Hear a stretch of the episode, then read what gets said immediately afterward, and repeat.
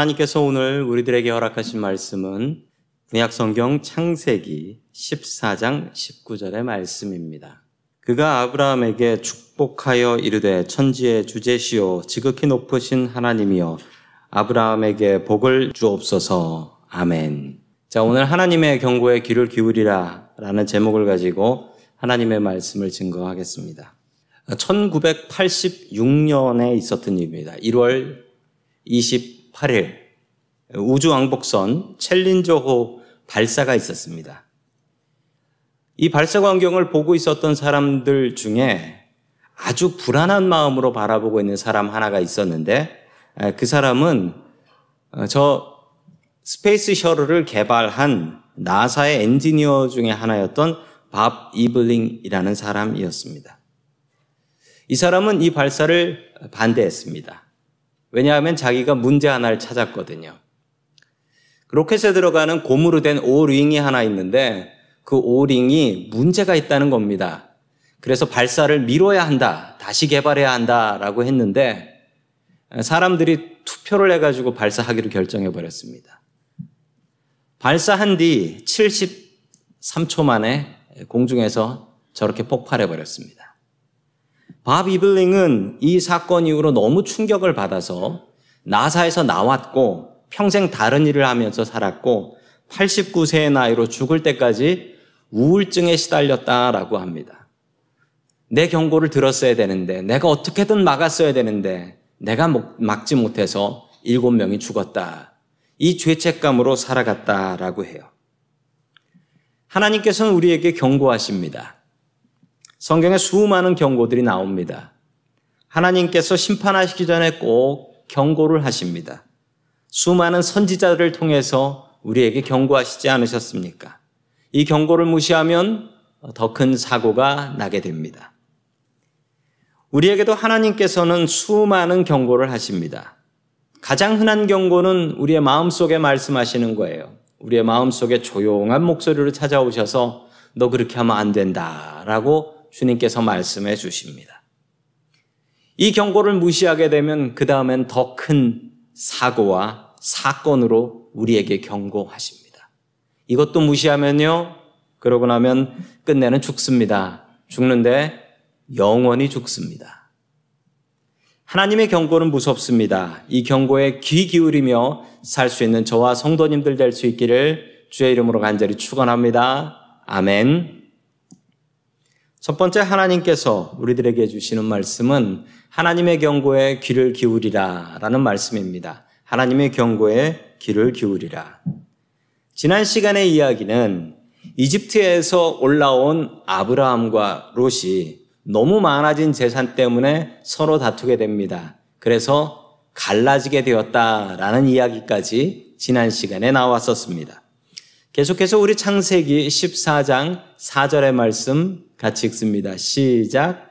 지난 날에 땅에는 12년 동안이나 그돌라 오메를 섬기다가 13년째 되는 해 반란을 일으켰던 것이다. 아멘. 소돔과 고모라 지역을 지배하고 있었던 왕이 있었는데 그 왕이 엘람 왕 그돌라 오멜이라는 사람이었습니다. 소돔과 고모라 지역은 힘이 없어서 이 그돌라 오멜을 12년 동안 섬겼다라고 합니다.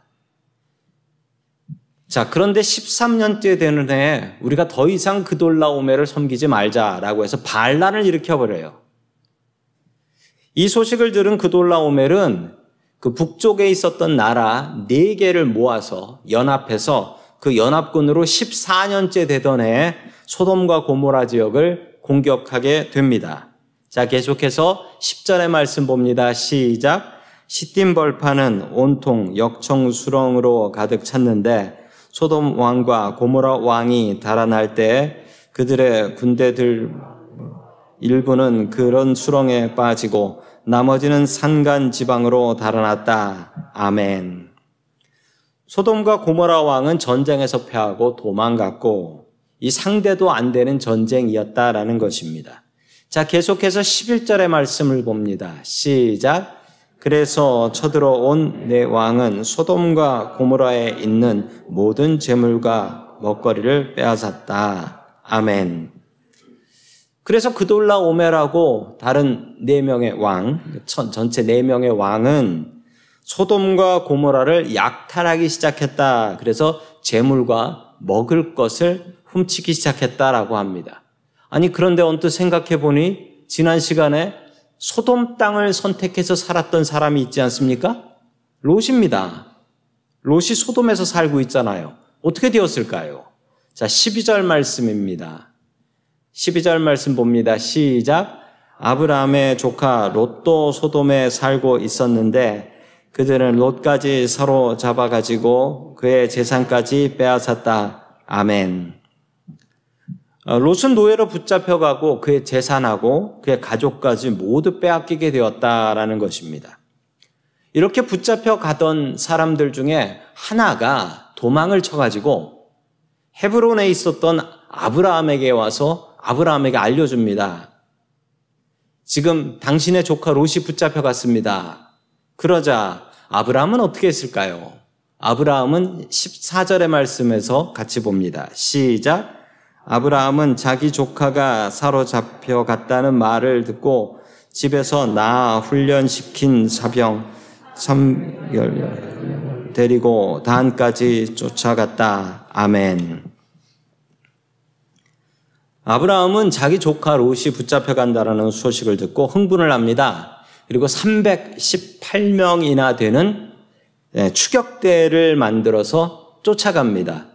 그런데 이 추격대를 보면 집에서 나 훈련시킨 사병 318명이 있었다라고 합니다. 어디까지 쫓아가냐면 단까지 쫓아갑니다. 단이 어디냐면요. 이 아브라함이 추격한 경로를 지도로 보시면은 지도와 같습니다. 단이라는 곳은 어디냐면 이스라엘의 가장 북쪽 끝에 있는 도시입니다. 저 단을 넘어가면 다른 나라예요. 저긴 시리아입니다. 아브라함은 주저하지 않고 북쪽 끝까지 올라가게 됩니다. 그런데 여기서 우리가 좀 궁금한 것은 아니 아브라함 한 가족이 가나안 땅으로 간 것이 아니었나? 아니 집에 자기가 훈련시킨 군인이 몇 명? 318명의 군인들이 있었다. 그러면 이게 뭐 한 가정은 아닌 것 같습니다. 도대체 아브라함의 정체는 무엇일까요? 이 아브라함은 족장이라고 보고 있습니다.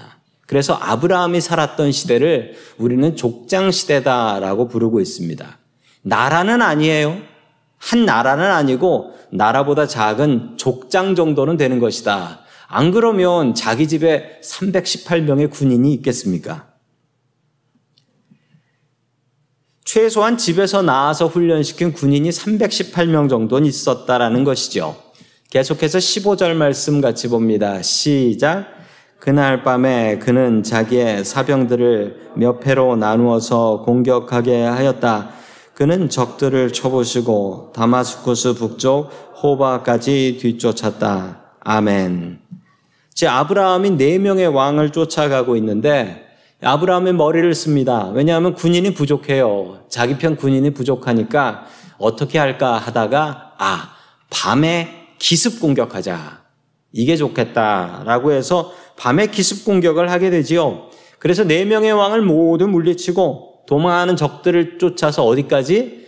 다마스쿠스까지 갔다. 시리아의 수도입니다. 다마스쿠스 북쪽까지 뒤쫓아 올라갔다라는 것입니다. 그래서 어떻게 되었느냐? 16절입니다. 시작.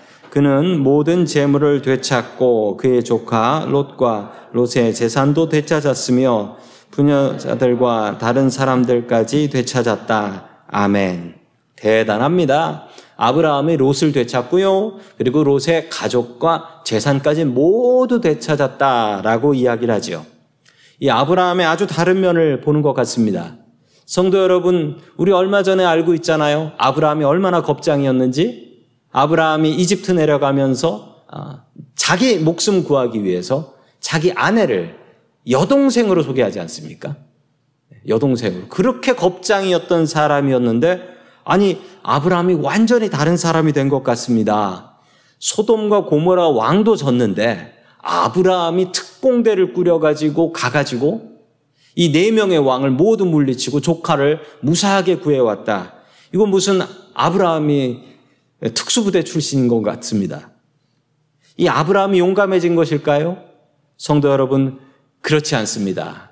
우리 창세기 20장 2절의 말씀을 보면 우리가 확신할 수 있습니다. 같이 봅니다. 시작.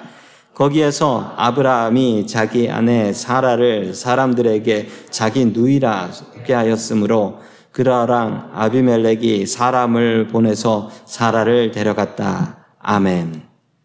창세기 20장 훨씬 뒤잖아요. 지금 14장이니까 20장에 보면 아브라함이 또 자기 목숨 살자고 아내를 내 여동생입니다라고 소개하는 그래가지고 또 남의 집 아내로 팔려가게 되는 그런 일이 벌어졌다라는 것입니다.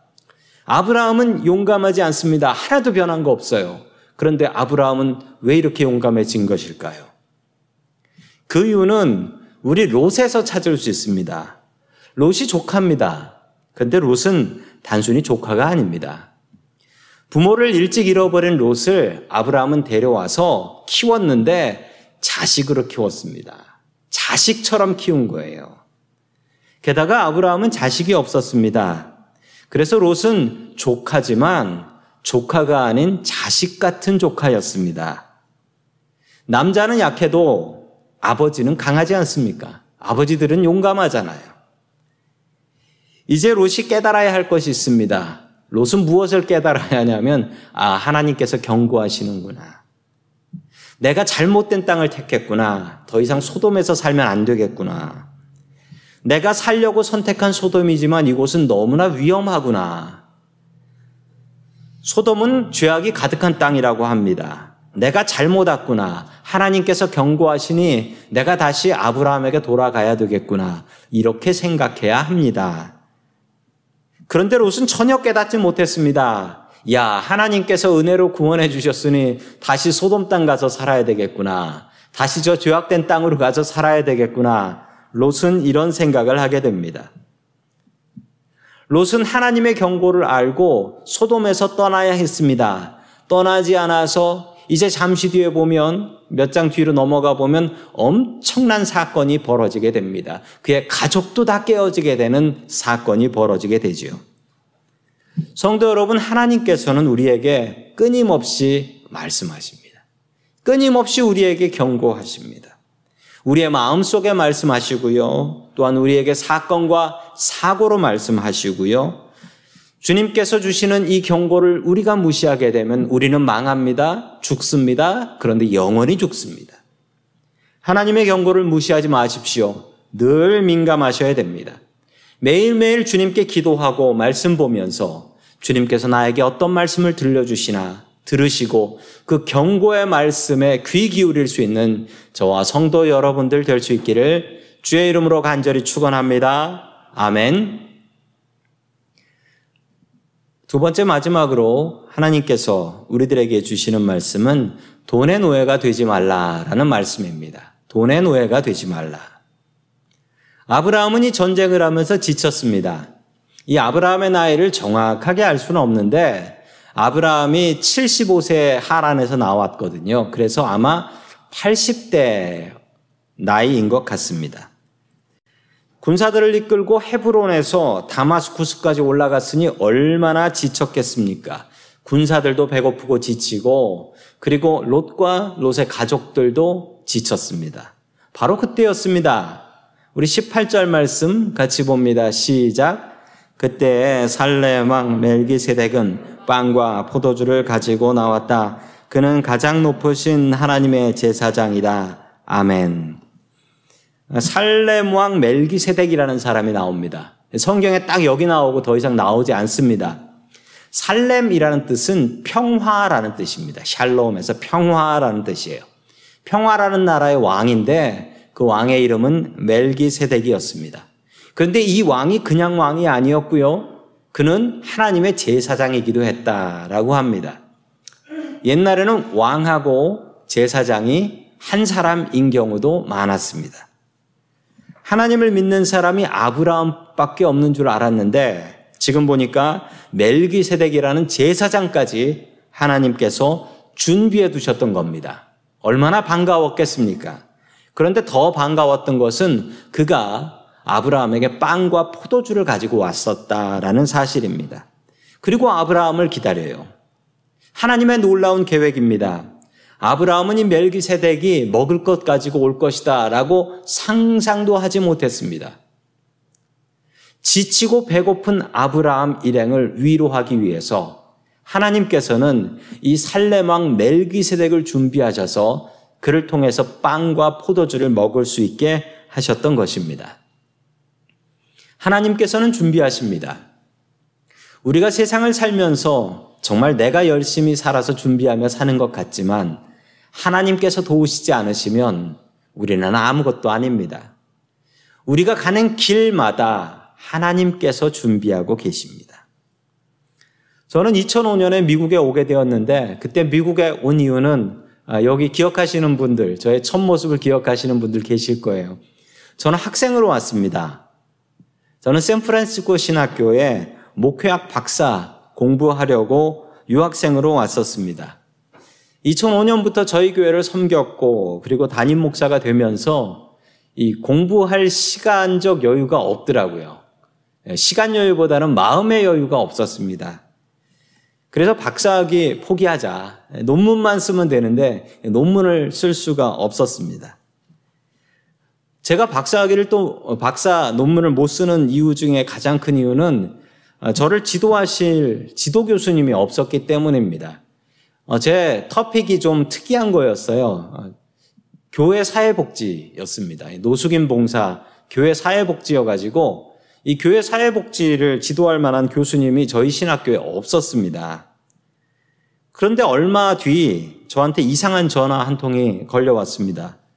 이 근처에 있는 다른 교회 목사님이셨는데 그 목사님께서 저에게 전화를 하셔서 한국에서 오는 어, 가정 하나가 있는데 그 가정을 지금 생각해도 너무 이상해요. 저한테 전화해서 목사님 교회 다니시면 좋을 것 같습니다. 라고 전화가 왔어요.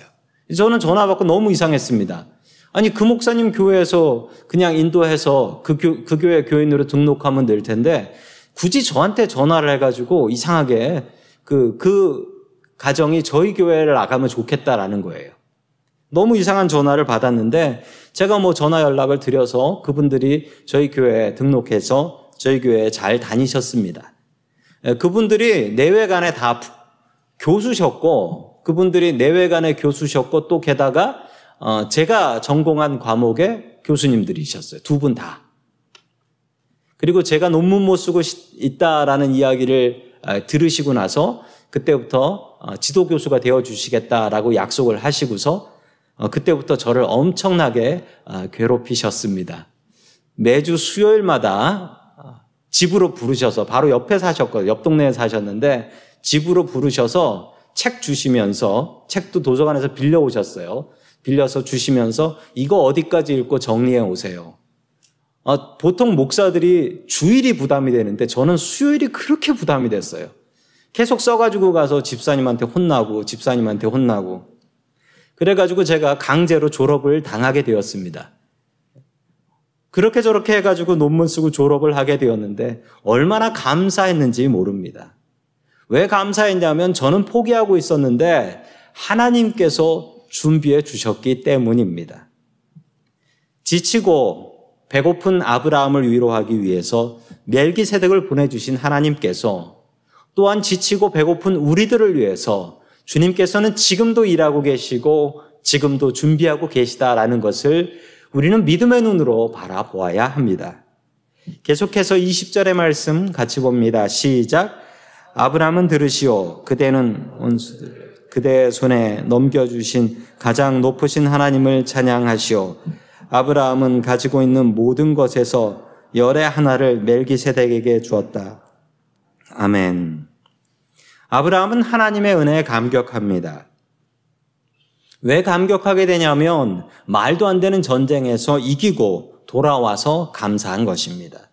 또한 아들 같은 조카 롯을 무사히 구해올 수 있어서 너무 감사했습니다. 빼앗겼던 재물도 모두 찾아올 수 있게 해주셔서 감사드립니다. 또한 지치고 힘겹고 배고플 때 멜기세덱을 통해서 먹을 것을 주시니 감사합니다. 라는 마음으로 하나님 앞에 감사의 헌금을 드립니다.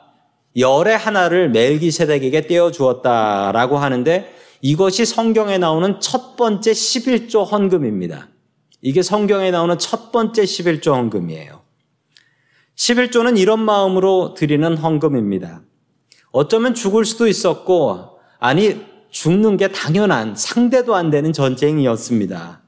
아브라함이 잘해서 이긴 것이 아니었습니다. 하나님의 은혜로 이길 수 있게 해 주셨습니다. 내가 가진 모든 것이 하나님의 것이고 만약에 내가 죽었으면 이것이 누구의 것이 되었을까 생각하며 아브라함은 그 감사함으로 11조를 멜기세덱에게 바칩니다.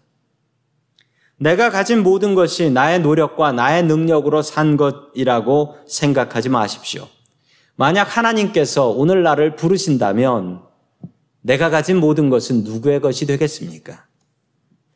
아브라함이 변했습니다. 아브라함이 변한 것은 그가 용감해졌다라는 것이 아닙니다. 이집트에서는 아내를 여동생이라고 속여가지고 돈 많이 얻어와서 부자가 되었습니다. 그때는 하나님께 감사하고 드리는 것도 없었습니다. 그 돈 다 자기 것이라고 생각하고 살았습니다. 그런데 그 돈 때문에 아들 같은 조카 롯하고 갈라져 버리게 되었습니다. 돈 때문이었습니다. 그리고 아브라함은 깨달았습니다. 아, 돈의 노예로 살면 안 되겠구나. 돈의 노예로 살면 안 되겠구나. 내가 하나님의 종으로 살아야지 돈의 노예로 살면 안 되겠구나라고 생각하게 되었던 것입니다. 성도 여러분, 아브라함의 깨달음을 우리도 깨닫고 살아야 될 것입니다. 우리가 살아갈 때 우리는 돈의 종이 되어서는 안 되겠습니다. 하나님의 종이 되십시오. 아브라함은 그 믿음으로 11조를 하나님 앞에 드렸습니다. 이집트에서 번 돈은 거저 얻은 것이었습니다. 아브라함이 잘한 것 하나도 없었습니다. 그런데 아브라함은 그것을 다 자기 것이라고 갔습니다. 그러나 이번은 다릅니다. 아브라함이 목숨 걸고 나가서 싸워서 얻은 것이니 이것은 내 것이라고 해도 됩니다. 그런데 아브라함이 변했습니다. 아브라함이 하나님의 은혜를 알게 되었습니다. 그리고 하나님 앞에 감사함으로 헌금을 드립니다. 이것이 우리가 하나님 앞에 헌금하는 마음이어야 합니다. 아브라함의 마음을 배우십시오. 그러나 롯은 이 경고를 통해서 배운 것이 하나도 없었습니다. 그렇게 고생해서 다시 살아가지고 왔는데 다시 죄악의 땅 소돔으로 들어갑니다. 아브라함은 하나님의 경고를 통해서 배웁니다. 그리고 더욱더 하나님을 의지합니다. 롯은 하나님을 의지하지 않았습니다. 하나님의 경고를 통해서 배우지 않았습니다. 그리고 그의 이야기는 성경에서 차츰 차츰 멀어져 가게 됩니다. 그리고 성경 속에 부끄러운 기록으로만 남게 되는 것이죠. 아브라함처럼 경고를 통해서 배우는 사람이 되십시오. 늘 하나님 앞에 감사의 제목을 찾으십시오. 내 능력으로 살지 마십시오. 하나님께서 돕지 않으시면 우리는 살 수 없는 사람들입니다. 돈의 노예가 아니라 하나님 앞에 늘 감사하는 하나님의 종으로 살아갈 수 있는 저와 성도 여러분들 될 수 있기를 주의 이름으로 간절히 축원합니다. 아멘. 다 함께 기도하겠습니다. 우리를 사랑하시고 우리를 경고하시는 고마우신 하나님 아버지. 사랑하는 자녀를 기르듯이 우리를 사랑으로 경고하여 주시고 바로잡아 주시니 감사드립니다. 주님, 우리들은 고집센 양과 같아서 주님의 음성을 듣고도 무시하며 내 고집대로 살아갑니다. 주님, 우리들에게 말씀하여 주시옵소서, 우리를 가르쳐 주옵소서, 우리를 믿음의 길로 인도하여 주시옵소서. 주님, 우리들이 은혜를 아는 사람이 되게 하여 주시옵소서. 내 힘과 능력으로 살아가는 것이 아니라 하나님께서 주신 힘과 능력으로 살아가는 것을 우리가 알게 하여 주시옵소서. 믿음의 사람 아브라함처럼 헌금하며 살게 하여 주옵소서. 주님의 은혜에 감사하며 주님께 헌금하게 하옵소서. 우리를 위하여 지금도 준비하고 계시는 예수님의 이름으로 기도드립니다. 아멘.